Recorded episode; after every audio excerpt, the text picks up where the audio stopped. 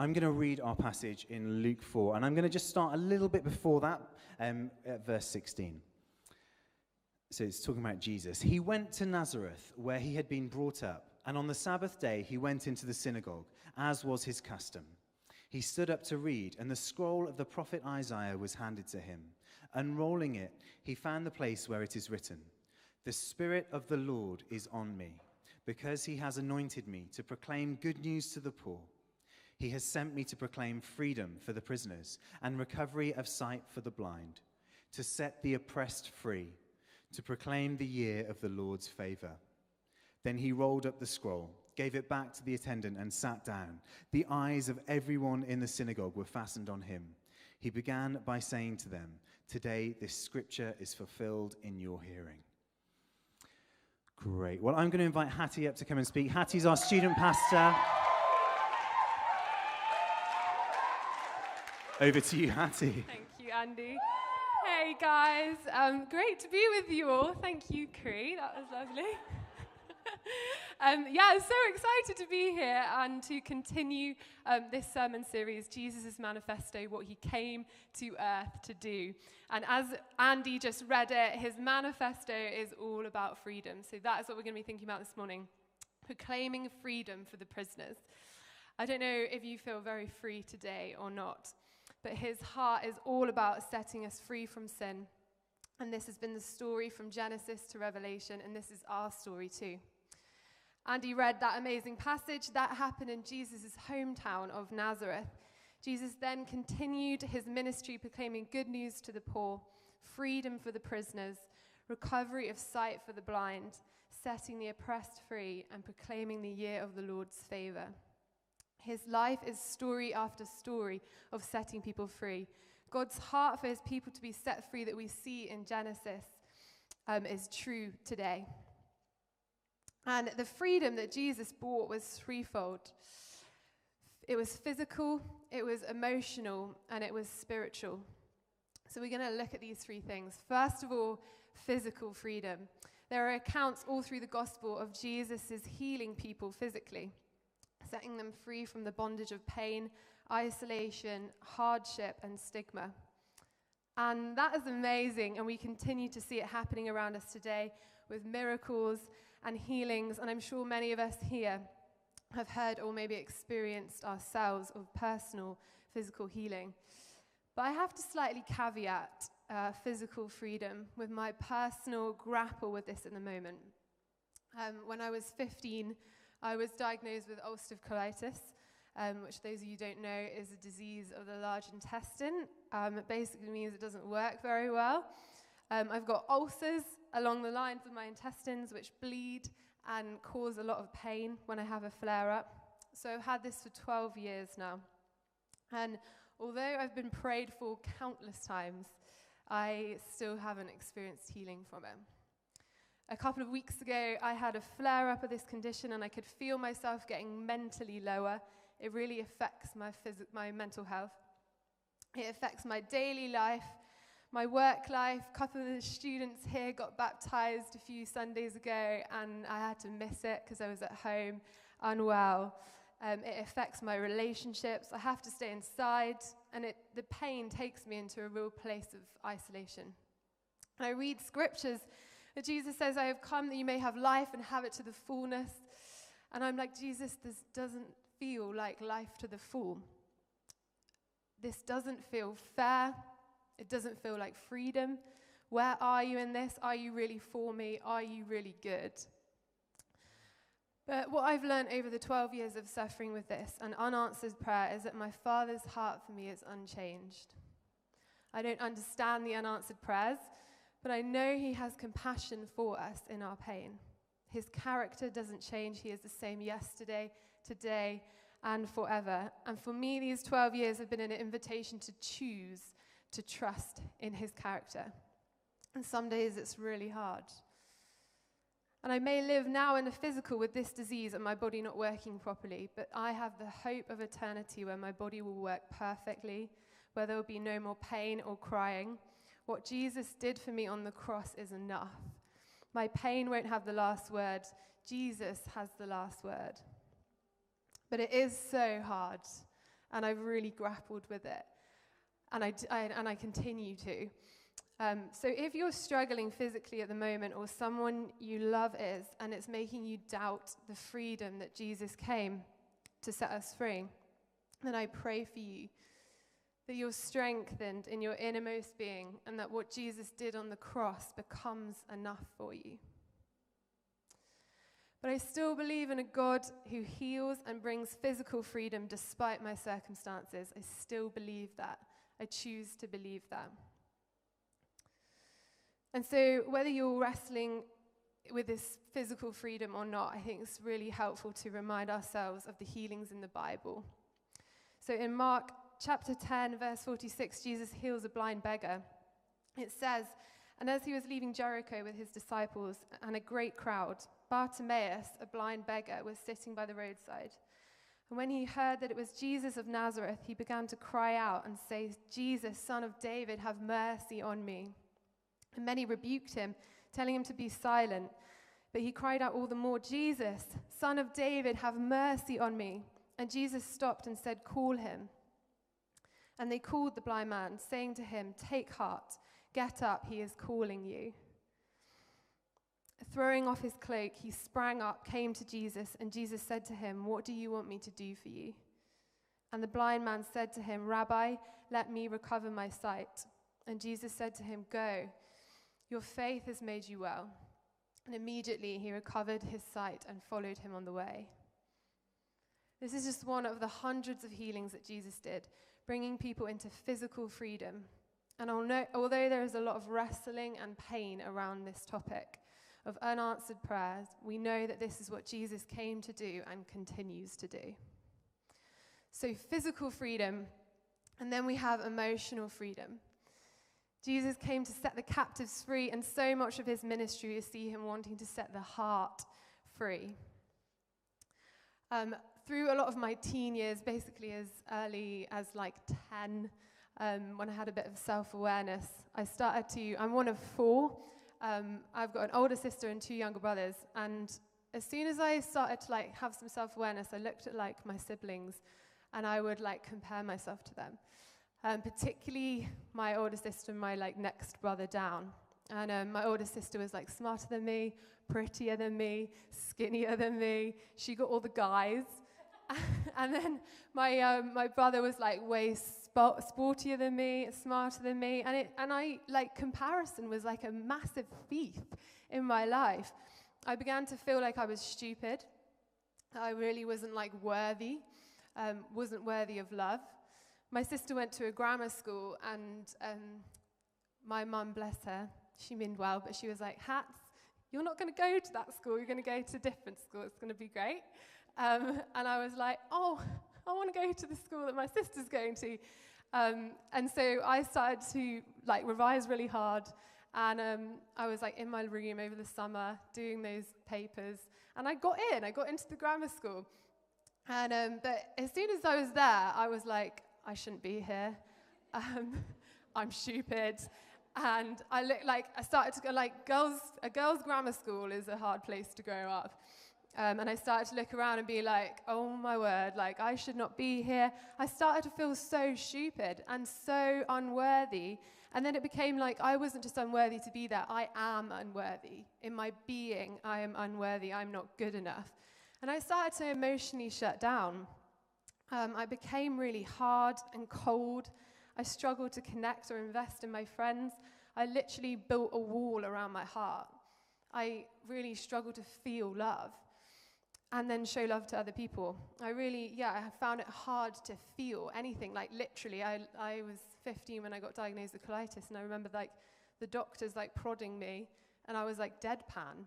And they were like, I'm, I'm pressing really hard here, Hattie. Are you all right? And I'm like, oh, yeah, that's, that is actually really sore. Can you stop? Um, I found it really hard to feel pain. And I'd put on this mask. I'd smile my way through life like everything was, in, was fine. But inside, I felt empty. I felt cold and I felt unloved. And I think it's crazy that was going on in my mind, but how your mind directs your heart and how your heart directs your actions and um, I started to really see like my actions deteriorate. I started to steal I had a real problem with stealing when I was in my teen years. And um, I remember an example of this. I was in Australia on my gap year, and we would go, we didn't have much money, but we would go into the supermarket, and I would take the labels, the reduced labels off like a yogurt for like 50p, and put it on a massive joint of salmon. and then take it to the self scan, and, and I would steal a salmon, like a huge salmon, and like, kind of laugh about it now, but like, that's, that's awful. And like, my, my dad is a police officer and he, his heart is for justice. And if he knew I was like stealing my way through life and I like, I didn't think there was anything wrong with it. And I would lie and, and steal. And then I went to university and um, honestly, it just went downhill from, from there. I, um, I started drinking had a real problem with like binge drinking, drinking too much and partying a lot. I would like be the like last to stay out. And I remember like um, being in this club and stealing a bottle of vodka off the bar with, you know, and they have the pour taps. Stole that. And I took it into the middle of the dance hall and I was like pouring it in everyone's mouths. And I was like, oh my gosh. Um, yeah, I was just, I was a loose cannon. I was wild. And um, I kind of like pretended that I was a Christian a bit, but I remember, I don't know how they managed to get me to go on this student weekend away. Um, at this church that I was like, I'd, I'd go maybe like once or twice a year. Um, and it, we went to the Poplars, which is like a Christian retreat center. Um, and it's so funny because I, I was there as a student and I was like, this is awful, everyone's whack.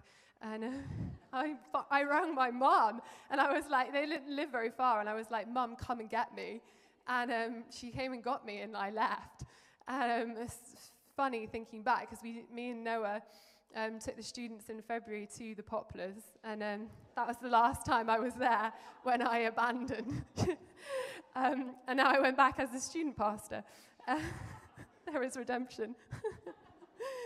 Um, but yeah, I, I was not in a good place at uni, and that carried on throughout the whole of uni. Um, and then at the end of uni, I moved home, and it was the best thing I could have done. I moved home into my family's house um, with my parents who loved me, and my brothers were on fire for Jesus. And I started going to my um, home church.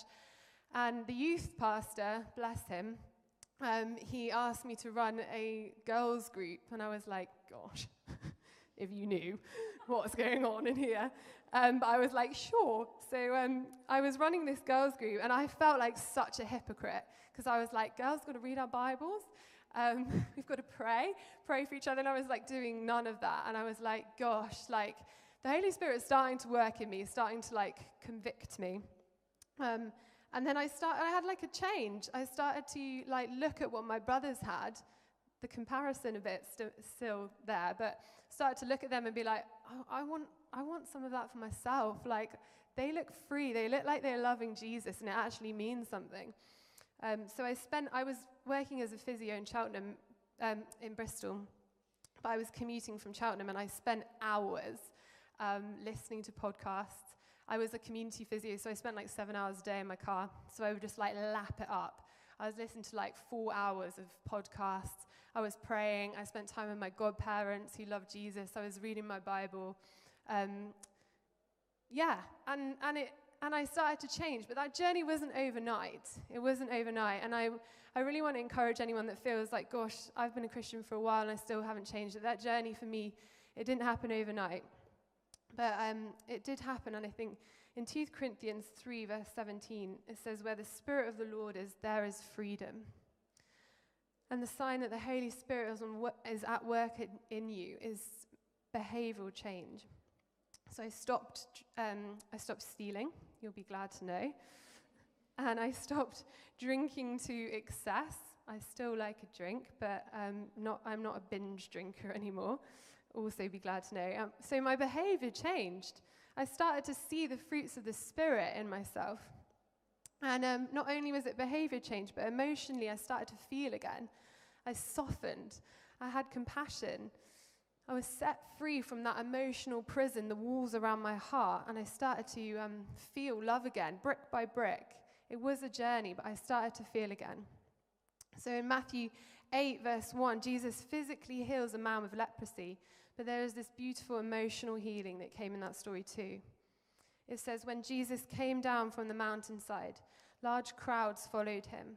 A man with leprosy came and knelt before him and said, Lord, if you're willing, you can make me clean.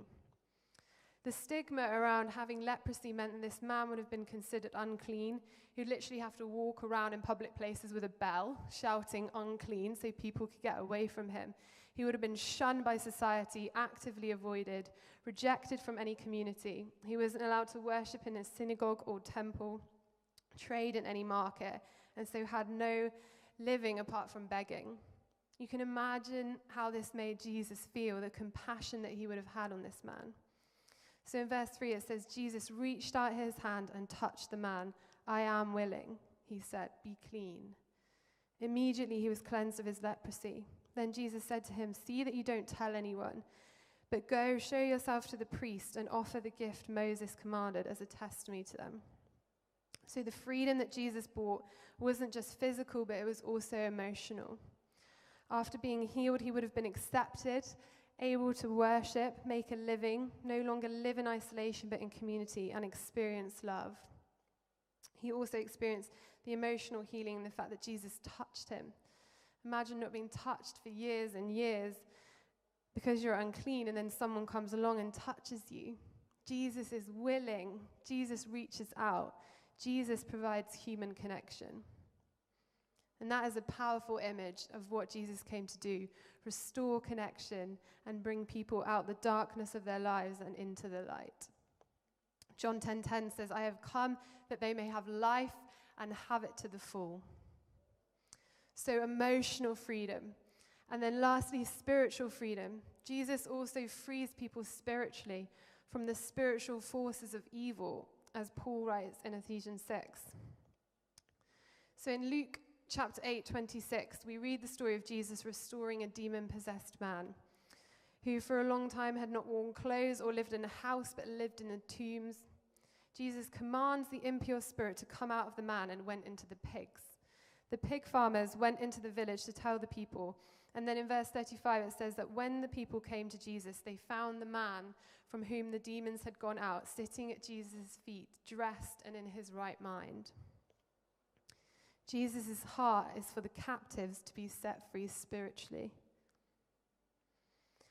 And we see his heart in this ultimate act of freedom Jesus' crucifixion on the cross. Hebrews 12, verse 2 says, For the joy set before him, he endured the cross, scorning its shame. He went to the cross for us, to set us free from our sin and to bring us into right relationship with God. Through the cross, we can experience intimacy again.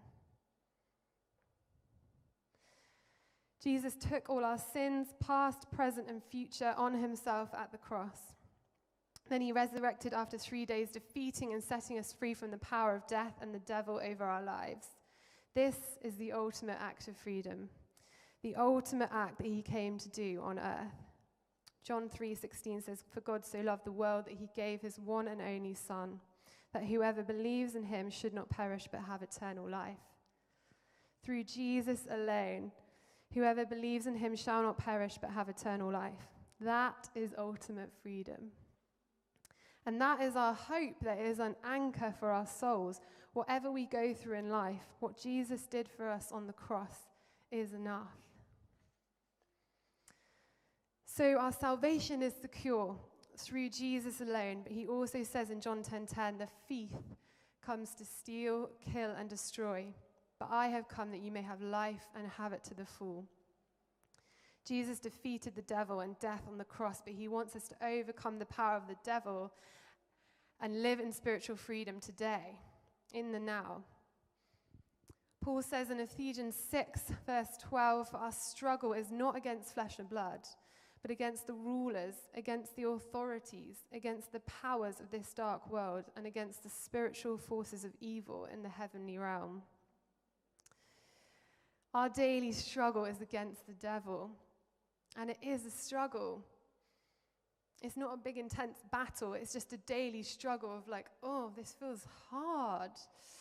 In John 8 44, Jesus says of the devil, when he lies, he speaks his native language, for he is a liar and the father of lies. And sadly, we are captive to his lies. A lot of my story I shared earlier is about me being captive to the devil's lies, not feeling that I'm worthy enough, good enough. Um, and a few years ago, um, I was 25 and I was working as a physio, and I started to have a crisis, started to have a meltdown. Um, I was like, what am I doing? Who am I? I had an identity crisis. Everyone around me was getting married. I don't know if you've ever been in the, one of those seasons where you like go onto Instagram and it's like another um, engagement photo, and you're like, cool, yeah. And I was, I was really struggling with colitis. So it felt, I felt robbed. I felt like, gosh, like everything is happening to everyone else, but I'm struggling. And I remember nights, like the weekends, where I would be like in bed in pain on like a Friday, Saturday night, and be like, you know, you look at Instagram and everyone's out enjoying themselves, and I'd be like, this is hard. This sucks. Like this sucks for me. Like life sucks for me. Um, it was a real battle. Um, and then I felt, I loved my job, but I felt in a dream to um, quit my job, so I did. Part of the quarter life crisis, I'm sure. So I'd quit my job, going through this like mental breakdown.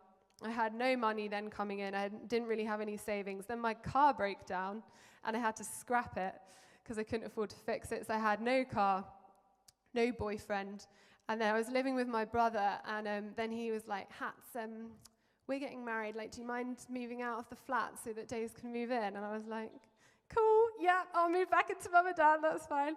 So I, was, I, remember just like moving back into my mum and dad and being like 25 and being like, what am I doing? What's going on? I literally have nothing. Um, I've got like no money, no job, like there's nothing going on for me. And um, I remember going to Soul Survivor, which is like a Christian um, youth festival. And um, my brother was the um, youth pastor at Old Church, and he asked me to come, and I was like, sure. Not in a very good way, but whatever. I'll come. Um, and I remember, like, my brother is amazing, and I just wanted to, like, spend some time with him. And I just, I was in this, like, pity party. But I was like, you know, I know he speaks truth. I was like, Jack, like, and I like laid it all out and I was like, this is going on, this is going on. Like, life sucks for me. Like, this is, this is crap. And um, he, I was hoping that he'd join me in my pity party and be like, yeah, life is really hard for you. Like, you have it worse over everyone else in the world. Um, and he didn't. He turned to me and he goes, Hats, are you letting the enemy take a seat at your table? And I was like, What are you talking about? Letting the enemy take a seat at my table. And then he's like, he started telling me about Psalm 23 and that the Lord prepares a table for you in the presence of your enemy. And it's a Louis Giglio talk, but he'd watched it. Thank the Lord for Louis Giglio because I think about this a lot now. And um, he, yeah, he was telling me, like, the Lord prepares a table for you, and this table is for you and your king. And there's two, che- there's two chairs. And um, your king sits there and invites you to sit there, Jesus and you, fixing your eyes on Jesus. And um, what the devil does is like he'll come and sidle up to your table and um, be like, you know, he's sly. He'll, he'll be like, oh, how you doing, Hattie? Because that's all you ever want anyone to ask you is how you're doing. And, um, and then he'll like take a, take a little seat and be like, what's going on? Life's hard for you, isn't it? Gosh, look at you. What are you, 25? Awkward. No money, no job. Your car's broken down. Gosh, life sucks for you. You've got, have you got a boyfriend? No, of course you don't, because you're unlovable. And just speak these lies into me. And my, my brother, like, he pretended to be the devil for like 20 minutes in my ear. And we were like walking back to the camp, and he was just like like saying all this stuff in my ear, and I was like, this is horrible. I was like, stop. And he was like, but that's, that's what it is. That's, that is what it is when we think about it. All these negative lies that we believe or this stuff that's going on in our head is just the devil, sly, just sidling up to our table. And very soon we're dining with the devil. Um, so, yeah, fixing your eyes on Jesus is what we have to do, replacing the lies with the truth because he's sly. So that's what I started to do. I started to, um, Matthew 3, verse 17, when Jesus gets baptized and he comes up out of the water. And God says to him, This is my son who I love. With him, I'm well pleased. And I, used, I would just speak that over myself. I'd be like, I'm a child of God. I'm loved and I'm enough. With him, with me, he is well pleased. And I would do this again and again and try and replace those lies with the truth in the scripture. In John verse 8:32, Jesus says, "If you hold to my teachings, you really are my disciples. Then you will know the truth, and the truth will set you free." We have to wise up to the devil's schemes. Lies are the oldest trick in his book. We have to replace the lies with the truth if we want to be free from spiritual captivity. Paul gives us a warning in Galatians 5, verse 1, saying, It's for freedom that Christ has set us free. Stand firm then, and do not let yourselves be burdened again by the yoke of slavery. What Paul's saying here is to be free, to live free, for the, live free that Christ has set us free. So don't go back into your old ways of living when you were a captive. Our eternal freedom is secure through Jesus on the cross, but our daily freedom we have to fight for and maintain. And I have wised up to the enemy, the, to the devil, the lies that he throws at me. But um, I, I still fall back into that like way of captivity, that bondage. I fall back into it and like listening to those lies. It happened to me, well, it's been happening to me like a few weeks ago. I started to um, question myself as a leader. Um, and I would like, I'd be like, I'm, I'm less of a leader because I'm a woman. I don't have any authority. I don't have 15 degrees, theology degrees. I'm not smart enough to preach. That old lie that I'm not smart enough, that I'm stupid. And it started to really plague me. It started to like pull me down, the sin that entangles us and pulls us down. And I, um, I met up with my other brother, my youngest brother, a few weeks ago, and I was like sharing this stuff with him, like, oh, I can't do this. I'm not a leader. Like, I'm, I'm a fake um, ident- you know, identity crisis again. And um, that they're going to find me out that I'm not actually a leader and like I can't do what I'm doing and um, they've got it wrong and you know all this stuff. And he was like, "Hats, you always say don't let the enemy take a seat at your table, but you're letting the enemy take a seat at your table." And I was like, "Yeah, fair. Thank you. I am. Thank the Lord for for brothers." Um, but yeah, it's not enough just to say it. It's not enough just to say, don't let the enemy take a seat at your table. We have to live it. And I see it time and time again in my own life and those around me of, of letting the enemy take a seat at our table, letting those lies come. I want to be free and I want us to be free. So, how do we do this? How do we maintain our freedom? Here are three super simple but key ways to maintain our freedom so that every day we can be living in the freedom that Jesus died for us to experience. Um, now, I find um, Christian acronyms quite cringe. Um, I don't really like them, but as I was writing this out, I realized it was an acronym. So we're going to go for, we're going to go for it. So think CPR. And then you take it one step further, and like, you know, the old um, advert, staying alive, staying alive, uh, uh, uh, uh staying alive. Um, so think of it as like being spiritually alive. This is what you do CPR. So, C, community. The devil loves to isolate us. The times when the lies have got into my head the most is when I've been isolated. So, get into a community of people who call out the lies in you um, whether that's a prayer group or a home group or your mentor or your brothers. Get into people that call out the lies in you, that love you and want you to be free and can call it out, and, that, and aren't afraid, afraid to hurt your feelings. um, so, community, get into a community. P, pray, pray for each other. Pray that the Holy Spirit reveals to you what the lies you are there believing and replace it with the truth. I had to do this, you know, go to the root, go to the core of the lie. Like, Holy Spirit, what, what is the lie that I'm believing and what is the truth that counteracts that lie? So pray for each other in the community that you're strengthened in the truth and stand firm. And then R, renew your mind. Do not conform to the pattern of this world, but be transformed by the renewal of your mind. Romans 12, verse 2. And the pattern of this world is listening and believing the lies over the voice of our Father. Eve did it in the garden, we do it today. Be transformed by the renewal of your mind. Renew it in the truth. Rebuke the lies. Repu- replace it with the truth. Root yourself in the truth. Jesus says, You will know the truth, and the truth will set you free. He also says, I am the way, the truth, and the life. John 14, verse 6. So stand firm, build your house on the rock, and go over and over and over because the storms will come. They will come. In this life, we, ha- we will have troubles. Build your life on the rock, and the rock is His word. So, three things CPR community, pray, renew your mind. So, Jesus came to set us free physically, emotionally, and spiritually, with a crescendo being what he did for us on the cross by forgiving our sins and defeating death, setting us free for eternity. But we have to maintain our daily freedom. Our daily struggles with the devil and his predominant tack is through lies. The way that we do this is throwing off the lies, replacing it with the truth, and fixing our eyes on Jesus.